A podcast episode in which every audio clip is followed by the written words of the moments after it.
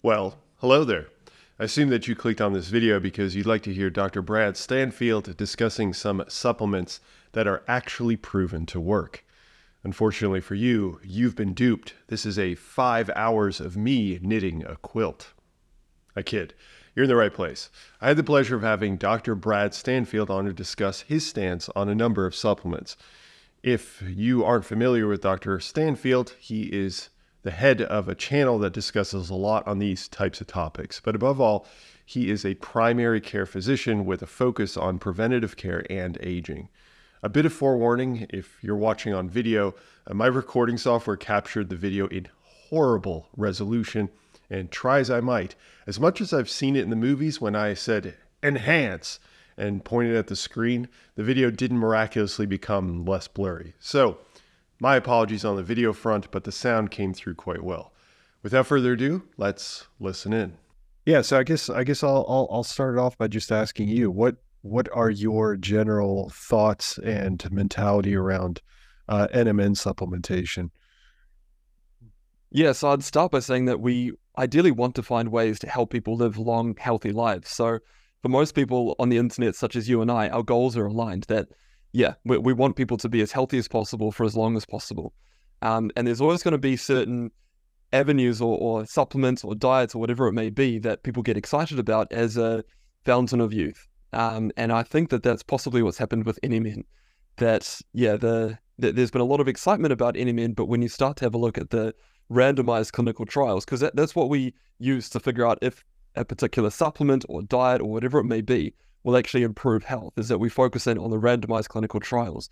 And from the ones that we've got published so far, to me, it doesn't look like there's much of a benefit beyond the placebo effect. So, yeah, I'm curious to, to hear your take and, and sort of discuss those papers with you. Yeah, definitely. Uh, so when I first heard about it, which I had not, uh, I hadn't run across it at all, really. I mean, of course, I knew about NAD and whatnot from uh, looking at it from you know cell cell papers and just looking at molecular biology and stuff like that, but not not necessarily as a supplement itself. Um, so I definitely had not looked at any of the downstream molecules like uh, the nicotinamide riboside and all that good stuff uh, either. So when people kept bringing it up, you know, you should look into NMN, you should look into NMN. I started looking into it, and actually, uh, I, I also watched your video, which was really great as well and uh, that gave me a, a, good kind of rudder to to kind of move in the right direction. And then I started looking for some other studies as well, and I was I was genuinely surprised by how anticlimactic the entire supplement was uh, when looking at the studies. It just I, I expected I don't know like a like these huge reversals in in biomedical markers and whatnot, and I generally didn't find that there were a few studies so I the way I had thought about it was it, it kind of fell into three camps. I had uh, so I went over like 12, 13 studies, and some of the studies found zero effect whatsoever on any metric that they looked at. None none had any effect. Then I had another camp that had really minor effects. We're talking like I don't know effect sizes of like five percent, ten percent, things like that. They're really tiny. And then there was two studies that had that one of them was uh, by Dr. David Sinclair's uh, his his uh, company, I guess that he's affiliated with, and then another study was done um, by an independent group that uh, also had ties to pharma. But I mean, frankly, all of them did. So even the studies that didn't find an effect also had ties to pharma. So I just I, I didn't think the the financial interests were that much of an issue in this situation when you looked at everything in aggregate, but th- those two studies found some some more significant effects.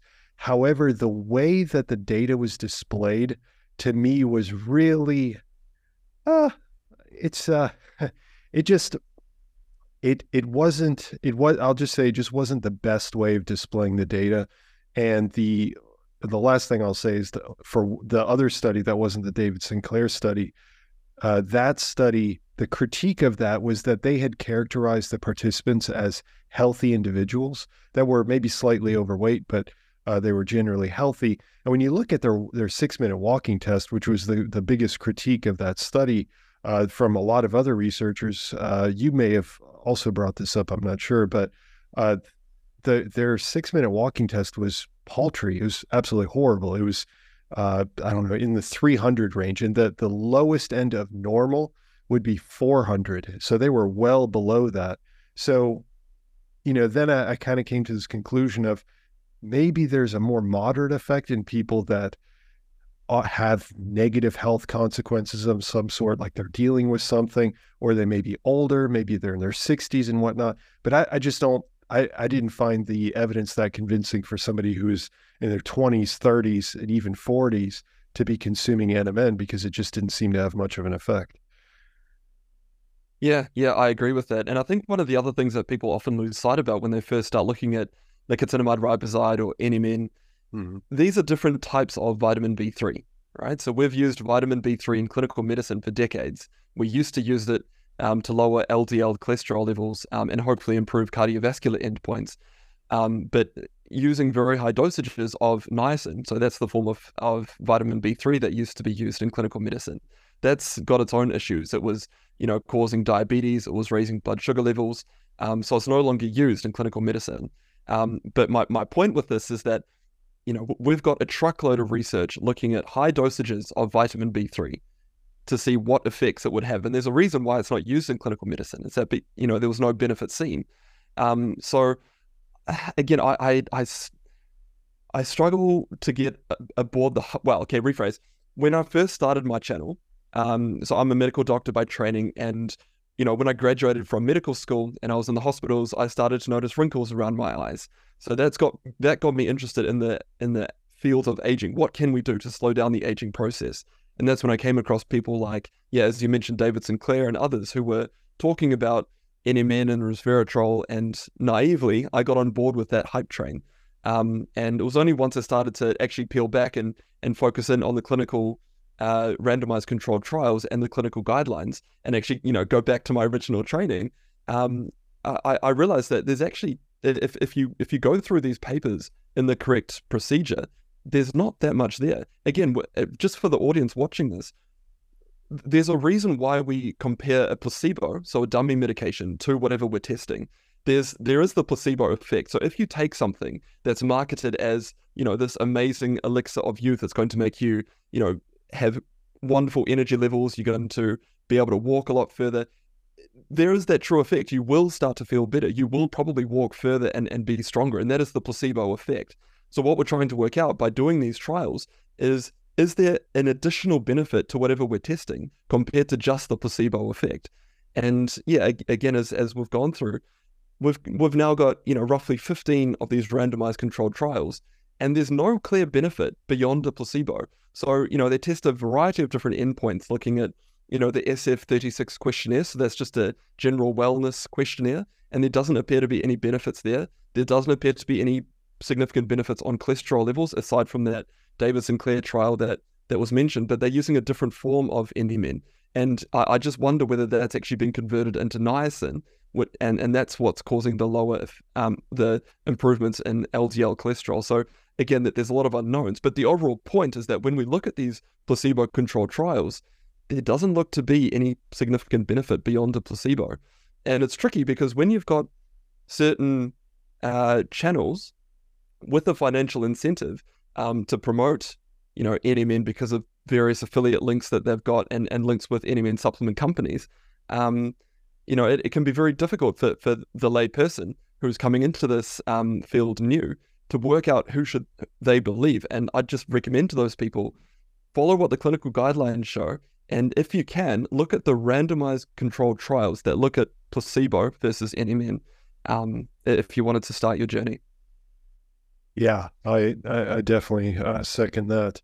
Um, I think your point about Dr. Sinclair's version potentially uh, having a, a niacin like effect is a really great observation, especially considering the dose that they used, which was, I guess, what, like two grams, something like that, which was uh, considerably higher than, which is certainly a fair critique of some of the other studies that uh, they maybe used too low of a dose of 250 milligrams for certain studies.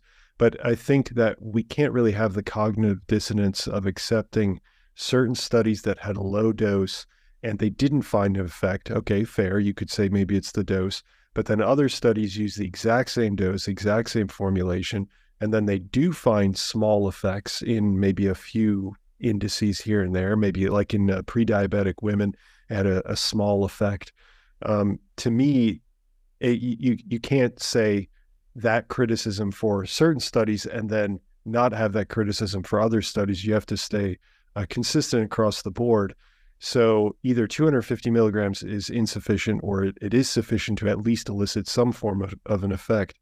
And uh, I think to your point that there, there just isn't a study that jumps out, has a striking effect, and clearly shows, oh, this population of people is going to get this massive boost from from NMN supplementation. So, yeah, uh, I I'm sure you'd agree that uh, more studies would probably elucidate a lot more on the the topic. But um, as it stands currently, I think that ah, yeah, it's difficult. I mean, you're you're bringing up some great points too with the placebo effect. You're you're absolutely right. There are going to be people that have taken NMN, had a great experience with it, just suddenly feel like on top of the world.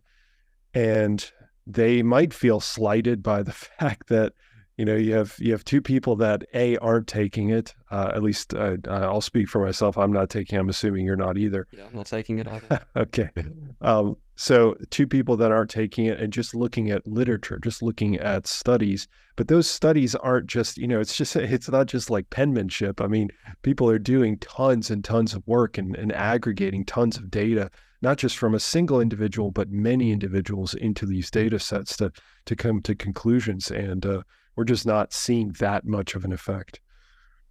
Yeah. And and on that point, I think you know both you and I want people to again lead healthy, long lives. It's not that we're trying to, you know, keep keep a, a miracle drug or, or, supplement away from you. It's um. No, I am for you know, sure. We, we just want to focus in on the randomized controlled trials, but on on the point of you know further research. So what one of the ideas about NMN or NR or nicotinamide supplementation is that we've been told over and over again um, that as we age, our NAD levels go down. So NAD is central to our metabolism, and it, if you actually explore that, it, it's probably not that accurate. So, for example, there was a study done, uh, published, I think it was last year, and it was an observational study. So what they did is they took muscle biopsies from younger adults, and then they compared those muscle biopsies to older adults. Now, some of those older adults were exercising, and some of the older adults weren't. Now, the group, the older adults that were exercising, their muscle NAD levels were very, very similar, if not the same, compared to the younger adults. It was only the older adults who weren't exercising that had lower muscle NAD. So you know, c- coming back to the uh, the theory that you know we should be replenishing our NAD levels, it seems that if we exercise and if we have a good diet, our NAD levels are probably going to be absolutely fine. So, you know, there, there, there's some um, there's some work to be done, I think, about the uh, you know original hypothesis or idea. The one thing that and and and on the point of trying to raise muscle NAD, because again, if if we're focusing in on six minute walking tests or strength, we should be seeing that if you take NMN supplements, your muscle NAD should go up. But there's been a couple of studies now on nicotinamide riboside and one study on NMN where they give those supplements to older adults and there's no effect on their muscle NAD. So you, you have to wonder is there ever going to be an effect by taking these molecules on your muscle performance? Um, and, and I think the, the initial studies that we've got so far would back that up. That again, there doesn't seem to be any effect on muscle performance um, by using these precursors. Yeah, I think I think for the most part, there's there's one study that I ran across, which was uh, which was kind of the anomaly, which was in uh, people in their 30s, I want to say, or maybe uh, late 30s, something like that, and they were recreationally active, and they took NMN at a pretty high dose. I think is 1.25 grams, something like that, and for the most part, they didn't see much of an effect, except for their ventilatory threshold was uh, improved at the at two different points.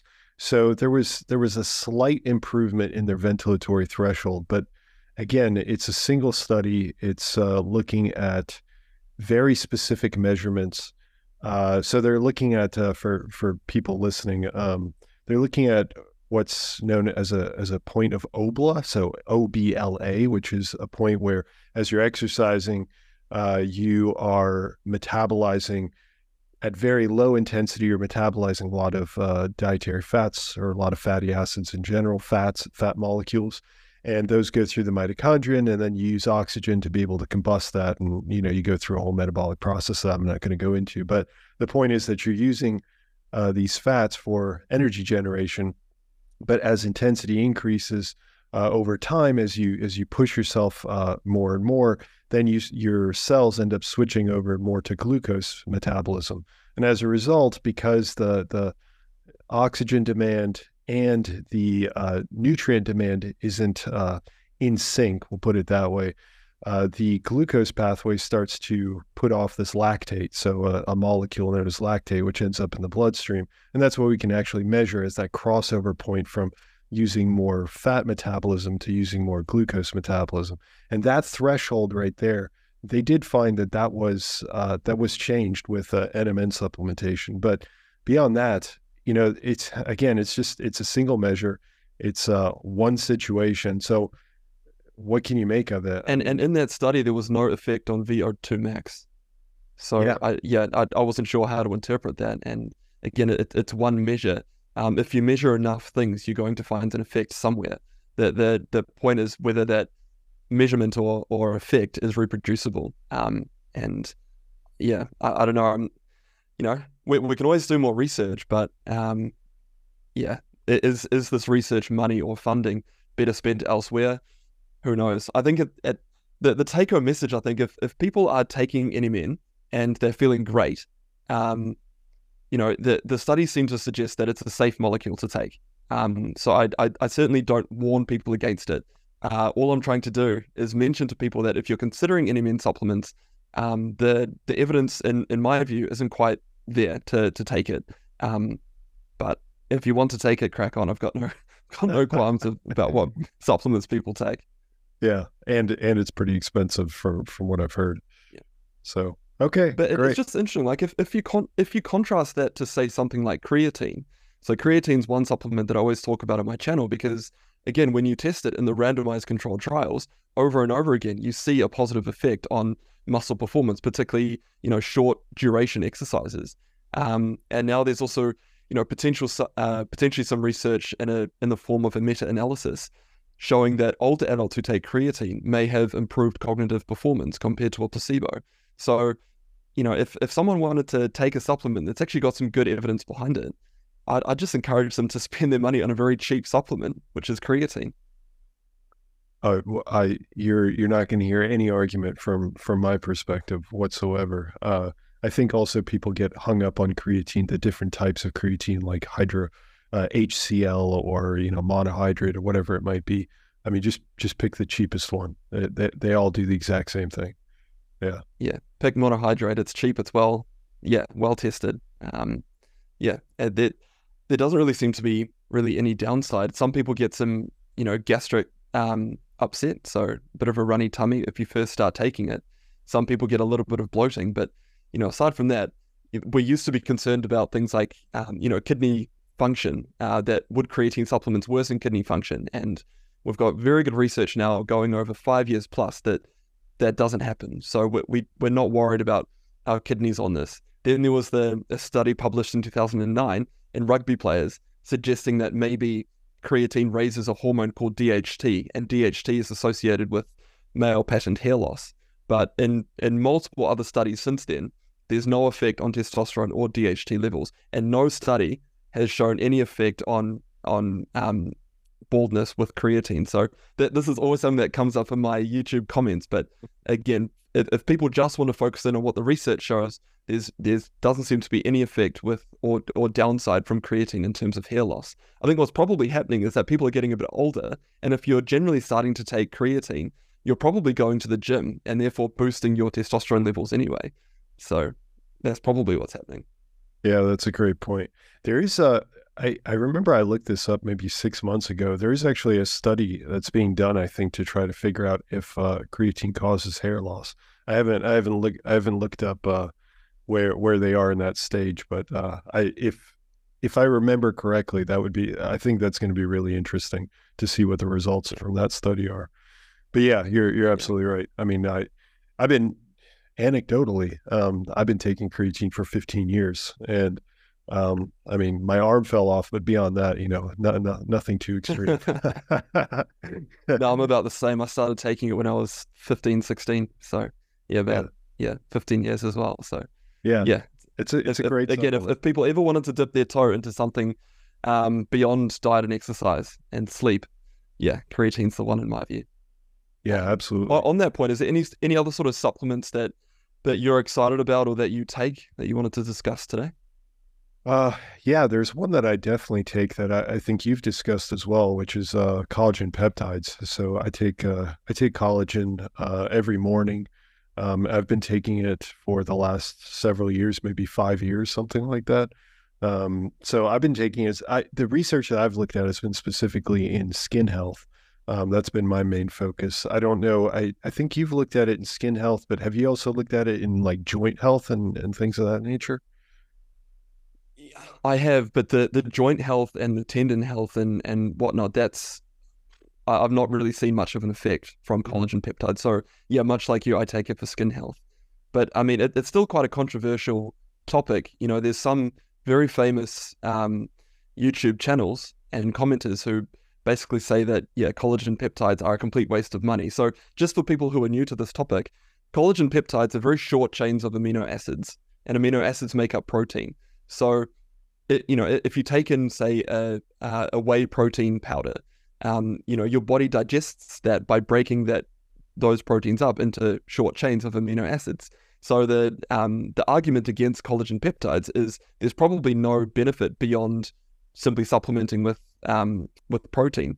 But th- there's one study that th- there's one study that I could find um, that disputes that. So there was a study in burn patients, and what they did is they gave one group 30 grams of um, collagen peptides, and another group um, it was soy protein, and they it, it was equal amounts.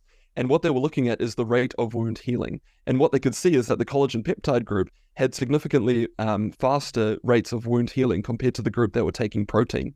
So to me, that, that that's uh, you know reasonable evidence that there's something else going on. That it's maybe it's the p- specific peptide chains that are causing you know improvements in skin health. I, I'm not too sure. There's still some work to be done.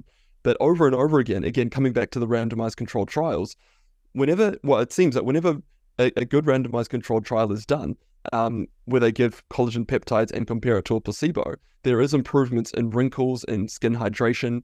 Um, so yeah, I, I think it, it, it's a very safe thing to um, to take as well. So yeah, I, I I can't really see why you wouldn't take collagen peptides.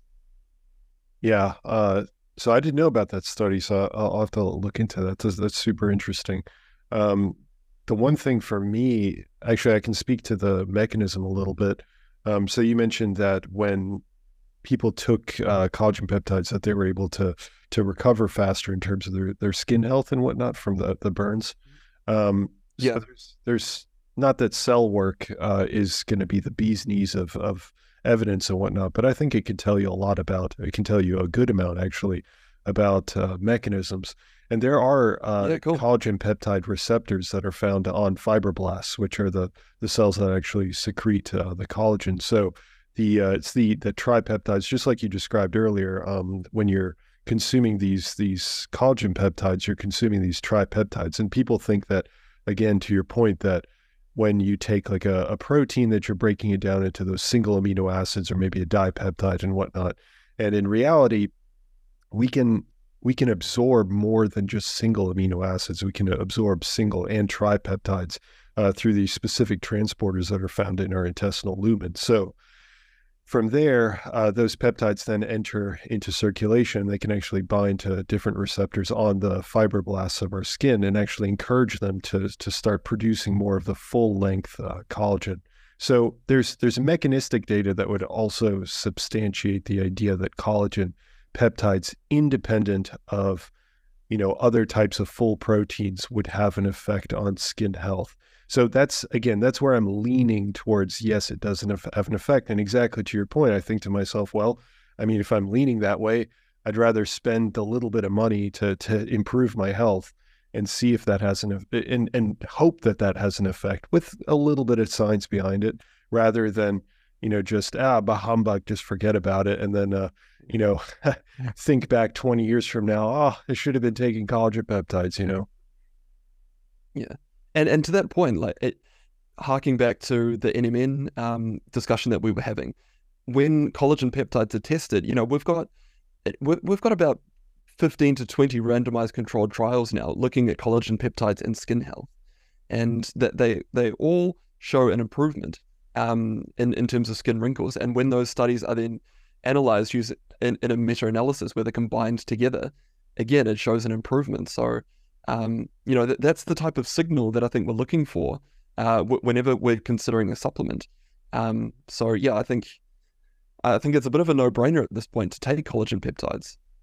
Yeah, I agree, and I think uh, hopefully in the future we will have some of those meta-analyses for for NMN. Um, I knew that actually. I'd like to quick speak on that meta-analyses. What what I'll ask you this: What are your thoughts on meta-analyses as a whole? Because I think this is actually a, kind of an underground divisive topic for some people.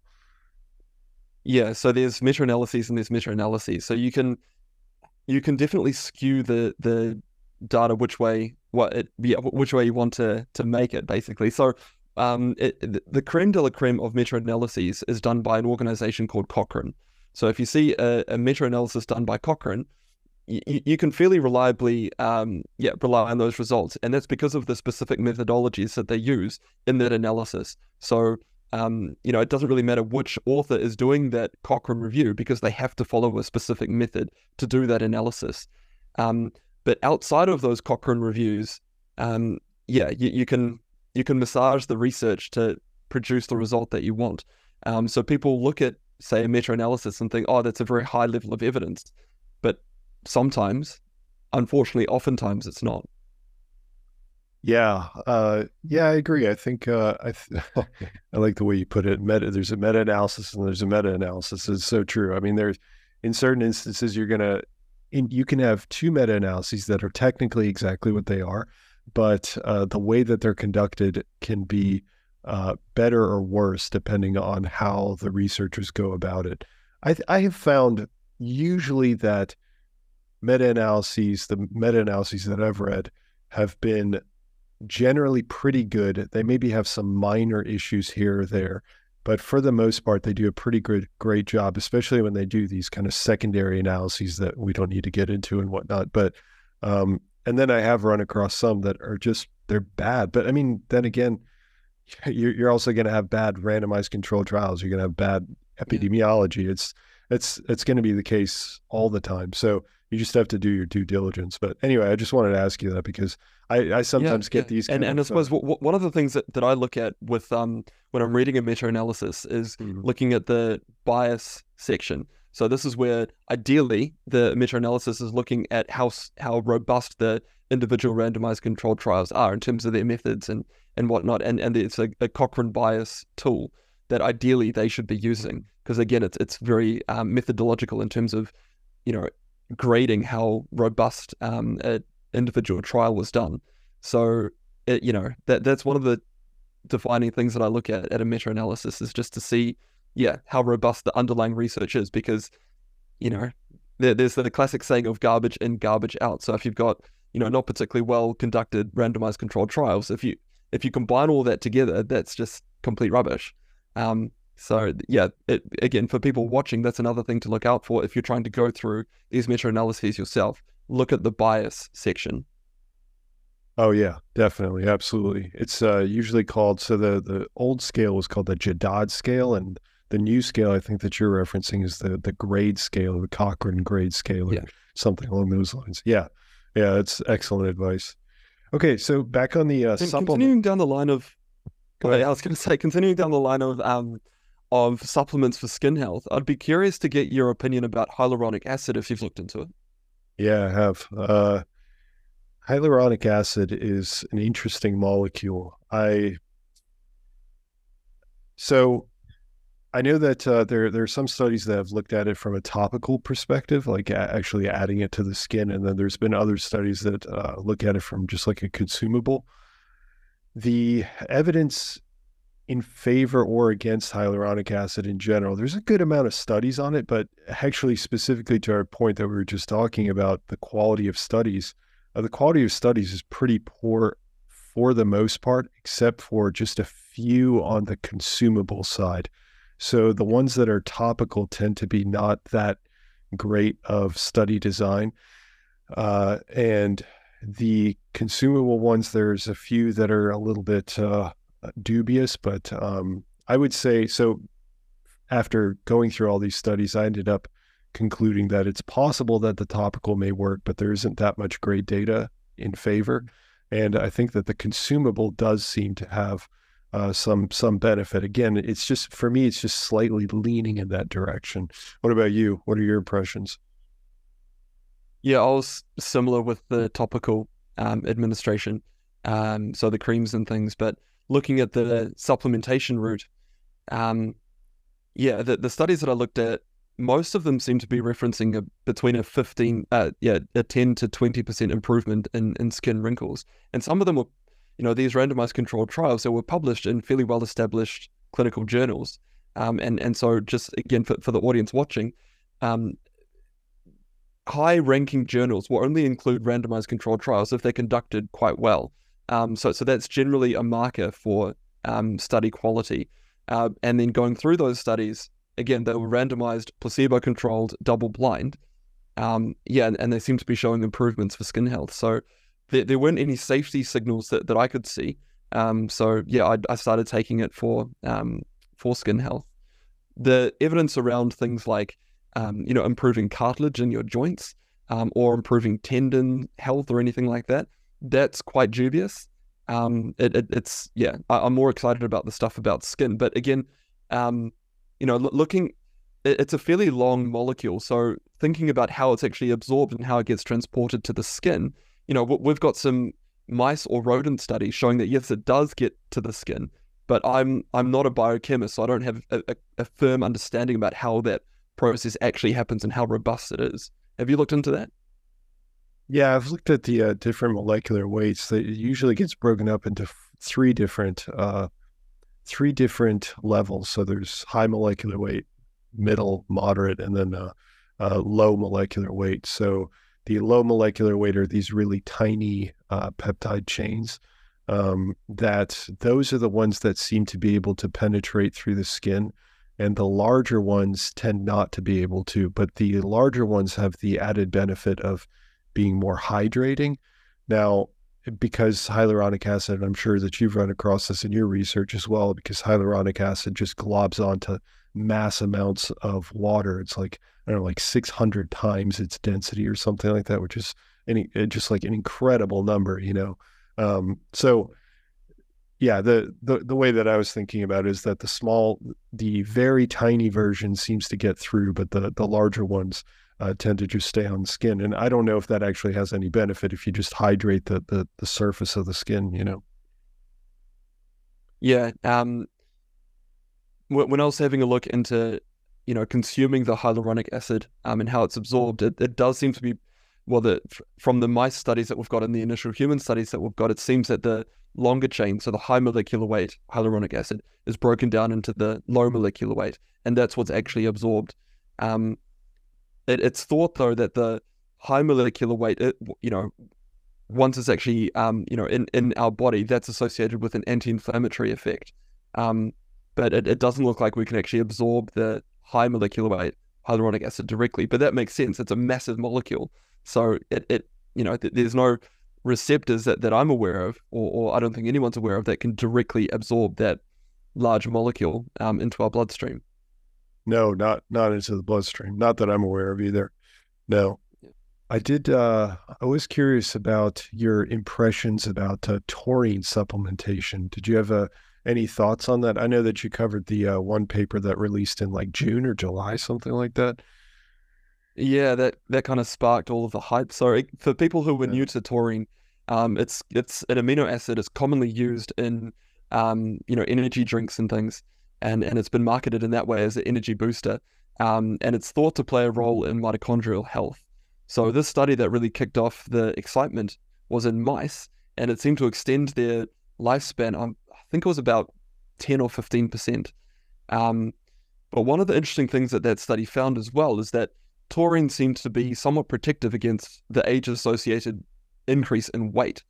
So to, to me that there was a bit of um, debate as to whether there was a true lifespan extension effect or whether it was simply that taurine was helping these mice stay at a healthy weight and that was the reason for why they were living longer. Um, either way it, it, it's been used for a very long time in humans um, and it's actually it, it can be part of a magnesium complex. So the magnesium supplement that i that i take is magnesium taurate um, and and you know that's very well absorbed. It it, it has been shown to also get into the brain as well. Um, so I think if, if people wanted to to take taurine, uh, you know, again we, we we've got very good safety research showing that it, it's, it's probably fine. It may be beneficial. And again, if if you were taking a magnesium supplement, maybe consider magnesium taurate. Huh. Well, I learned something there. Yeah, that's that's a fantastic point about the the weight uh, perspective as well yeah, it's certainly possible that you know some of the benefit, or maybe even completely the benefit, comes from uh, weight regulation and being able to mitigate some of that gain over time. Um, what I found really interesting about that paper was that they they looked at all these different metrics uh, for taurine metabolism and looked at senescent cells and uh, satellite cells and you know all that stuff, and uh, they found some really profound effects across the board. I love the fact that they extended it to uh, rhesus monkeys as well. So beyond uh, just looking at uh, at mice, which is often a critique by you know plenty of people, and you know rightly so. Um, not that rhesus monkeys are, are going to be a perfect uh, corollary either, but uh, they're at least a, a, step in the right direction. They found a lot of the same uh, benefits, not all of them, but a lot of the same benefits from from the supplementation that study. But again, you know, it's just we we've been saying it, but uh, you know, it's just one study. So, oh, I, I did actually look into other studies that looked at taurine supplementation, and it did at least seem to have some mild benefits uh, for for people as well. Um, I think on like HbA1c, so actual like clinical uh, metrics, and so like HbA1c, I think it uh, trended towards uh, maybe a very slight effect on LDL cholesterol and maybe like one or two other metrics that I was quick able to look at but uh, it's something I need to look into far far, far more into in, in detail. Yeah, yeah, I think I, I think it's an exciting molecule. Um, mm. and and again, I think if people want to take it, um, you know, to, to save a to save yourselves a bit of money, just consider taking the magnesium taurate um, complex. Um, and again, that yeah, that's the one that I personally take. Um, the on on the point of mice studies, because you know I'm sure next year, 2024, there'll be some new mice study that says, oh, well, this molecule is fantastic. So if people um, ever wanted to look at sort of the creme de la creme or the gold standard of mice studies, um, I'd highly recommend that you look at a program called the Interventions Testing Program. So this program is different because a lot of the other mice studies, they use inbred mice or genetically altered mice. Um, Whereas the interventions testing program, they use what's termed, you know, genetically diverse mice, so unaltered essentially. Um, and the only way that they can do that is by running massive experiments with, with lots of mice. Um, and they run these experiments in three separate labs at the same time. So they start the experiment, all all three labs are testing a particular molecule and and seeing if it does extend lifespan. So, you know, from that program, we've got really exciting results from uh, you know, about rapamycin. Um, we've got exciting results for a few other molecules as well. Um, so yeah, if people were ever interested in or, or, not getting too overhyped about a particular molecule, just check if the interventions testing program has trialed it and what the results are. So harking back to our previous discussion about NAD boosters, you know, they tested NR or nicotinamide riboside and there was no effect on lifespan seen. So um, you know, if if if people want to get excited about taking these NAD boosters, thinking that it's going to extend their lifespan, um, you know, I, the the mice research at least doesn't support that. And again, we've used um, NAD boosters in clinical medicine for decades in the form of niacin, and there has been no effect or, or no improvement um, in mortality rates. So, yeah, that, that's just something for people to, to consider. Look at the interventions testing program. Yeah, that's that's that's a great input. Um, something I need to look into in, in far more depth myself. Yeah, that's great. Thanks. Um, you know, I, on on the topic of NMN and just you mentioned mortality and whatnot. I'm curious on your take on. Uh, I feel like a lot of people have gotten extremely critical of biomedical measures, like literally just looking at like triglycerides, LDL cholesterol, like all these different metrics, and they they I, I get pushback every once in a while from people saying that, well, those aren't an indication of longevity. And I'm honestly, I'm a little flabbergasted by that general uh, argument. I mean, w- what are your what are your thoughts? Do you think that that is that should be something that should be considered when you're looking at longevity and anti aging? Yeah. So when I see patients in the clinic, so uh, for for people um, who aren't familiar with my work, I'm a practicing medical doctor. So, um, you know, three days a week, I'm working at the clinic as a primary care physician, um, and and we focus on preventing disease. So, you know, we don't want to be treating heart attacks and strokes. We want to be preventing heart attacks and strokes. Um, so, you know, looking at things like HbA1c, which is a um, a marker of your overall glucose levels. Um, looking at things like yeah, your your lipids, um, your kidney function. All of these are critical to to help inform us about you know what changes do we need to do about your diet? Are we exercising enough? Do we need to be on specific medications to, again, prevent heart attacks and strokes and diabetes? Um, and, you know, cardiovascular disease is still, a, a, a it takes, it, it's something like 30% of, of deaths. I can't quite remember the exact figure, but 30% of, of deaths um, is from cardiovascular disease. So if, and, and I think we've got the tools available today to basically prevent cardiovascular disease. So, um, yeah, if, if we do it right, we can have a massive, uh, we can make a massive impact on patients' health. Yeah, and I think I think on an individual level, uh, well, you're absolutely right, but on an individual level, I think it's to me the reason why I get so flabbergasted by this argument of we should be looking at other tests. I'm assuming they're talking about like the Horvath clock and like looking at these epigenetic uh, tests that kind of compare biological age versus chronological age, but um, the reason why I get so thrown off is because, well, I mean, if you have a heart attack at the age of 55, I mean, how much longer do you think you're going to live? I mean, it's it can get right down to those basics. You don't need to be looking at epigenetic changes or anything of that sort. Um, it's cool, it's interesting, and I, I'm excited for the future of if we can get new assays and new tests to to determine a person's age and whatnot. But like in reality, I think we should probably be sticking or focusing at least on the on the basics. And and on the point of tests, so in clinical medicine, well, at, at least in um in, in sort of Western medicine, we should be doing tests because we think we might be changing something. So, for example, let's take the the lipid panel.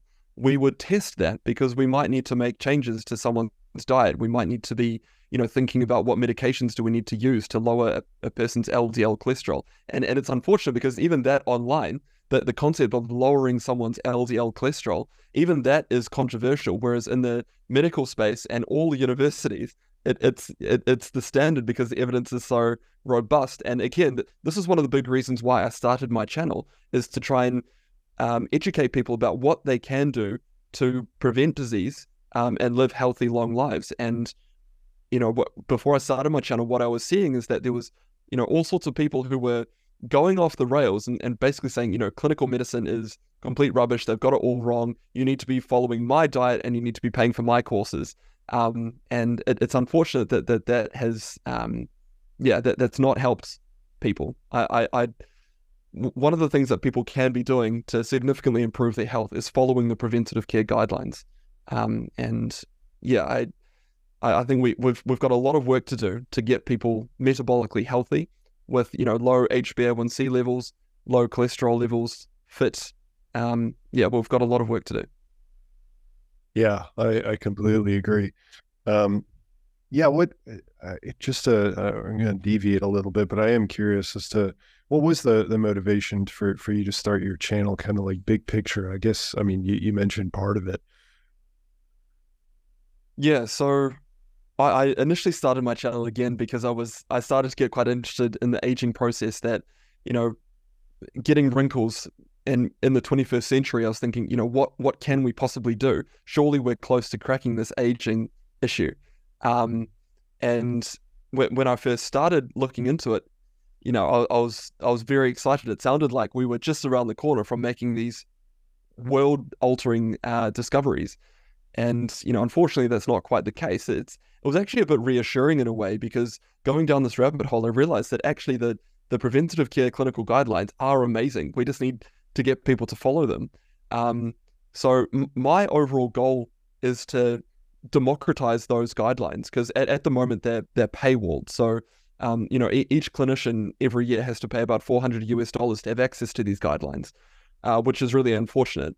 And and that that fairly you know un- unless you know how to read these guidelines because they're quite technical um, for for the lay person, you, you kind of get lost. So you know I wanted to create my channel to actually show what the clinical guidelines um, suggest we do, and more and almost more importantly, the re- the justification or the studies behind those guidelines um, to try and demystify some of the um, some of the misinformation that's online.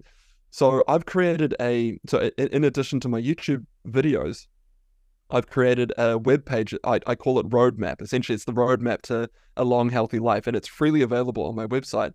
And it goes through all of the diet and the exercise, the sleep, you know, medications, blood tests. It, it's it's it is a roadmap about how to be healthy, and it's all based on the clinical guidelines. Um, and then in addition to that, so I've also started um, selling a multivitamin supplement. So again, I, I designed the supplement because I wanted I wanted to take a multivitamin. You know, there's some as I've already mentioned. You know, I take um, magnesium.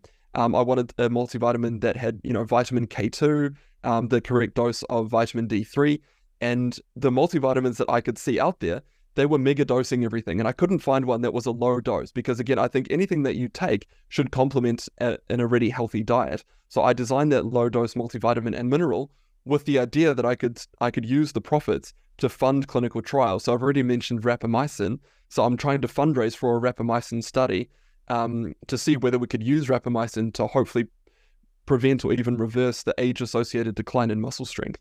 Um, so so that's kind of the the, the goals that, that I've got for the channel. Again, is to get the preventative care clinical guidelines out there to people, um, and hopefully they'll be a lot healthier for it.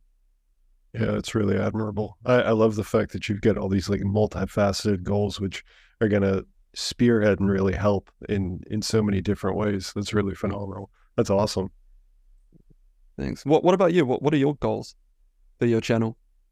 Uh, well, I started the channel actually because I was uh, I was really unsatisfied with my education that I was getting in university. I, I thought to myself that I was constantly asking questions. I was annoying. I was harassing my my professors, and I ultimately just decided I was gonna to supplement my own education by just st- starting to to read research. And then I I started writing a lot, and then I thought to myself I might as well start posting videos. So I did that, and uh, yeah, it's just uh, you know, I thought to myself, if I'm learning this stuff, I might as well just put it out there for for other people to to learn about it as well. And uh, certainly at the very beginning, I was horrible. I was I was so bad at, at reading research, and and it's been a learning process. So I'm actually incredibly thankful. Oh, I shouldn't say incredibly thankful. I I had many years of of real annoyance with the fact that the channel wasn't growing, but um, because I started it back in 2014, and I I didn't stop uploading uh, all the way up, up, up, up until now. So the uh, first, I'd say seven or eight years were just trial and error of me just, you know, putting content out there and seeing what worked and, and what didn't work. And uh, a lot of things didn't work. I can tell you that much. Um, but uh, it, you know, now now things have grown and and I'm, yeah, I, I still have the same vision of me taking information that I'm absolutely obsessed with learning everything about it, mechanisms, uh, the the the clinical aspects, how it affects people, all those different things, and disseminating disseminating that into through you know videos uh, and putting it out there, and just hoping that people can get uh, a, a, more complete education on on the topic. So it's uh, it's in parallel to I think what a lot I shouldn't say a lot, but several other uh, nutrition and science channels like yours and uh, and Gil's obviously at uh, Nutrition Made Simple um, yeah, I, I, I think uh, I think we're all just in kind of this triangle or square. There there may be certainly other channels out there as well that that are growing. Um, and I I think also, and I'm sure you've experienced this too, is just the the level of misinformation. I mean, you even said yourself, um, just the the level of misinformation that's out there is is pretty incredible. Um, I, I, think people go, attach themselves to ideas and they want to believe something, and uh, so they attach themselves to the idea emotionally without necessarily even asking for the data, asking for the the rationale behind it, and uh, that's that's certainly something I'm I'm very much against. But it's it's a struggle. yeah, know, no, I, having I that balance. I, I, think your channel's amazing, and and yeah, you've mentioned Gil over at Nutrition Made Simple, who produces awesome content as well, mm. and and it's nice to see yeah channels like yours, um, you know, taking off, um, and focusing in again on the randomized clinical trials and and you know the firm outcomes. Because one of the things sure. that that I've sort of begrudgingly had to accept is that you know a, a lot of people who go online, if they if they go against the the so-called mainstream and and have some take about whatever it is that they become known for that and they can build an audience and a following around that and it, it's a it's a relatively quick way to build an audience whereas if you stay mainstream um you know you you, don't you're, you're not particularly distinctive but you're, you're probably doing great work again you're you're um, focusing in on the randomized clinical trials you're um, emphasizing the clinical guidelines which is all mainstream and it's all the stuff that people should be doing, but it's not uh, sexy content. Um, you, you're not going to build a quick audience. So, you know, well done on starting your channel in 2014 and and working all all that time. That's fantastic.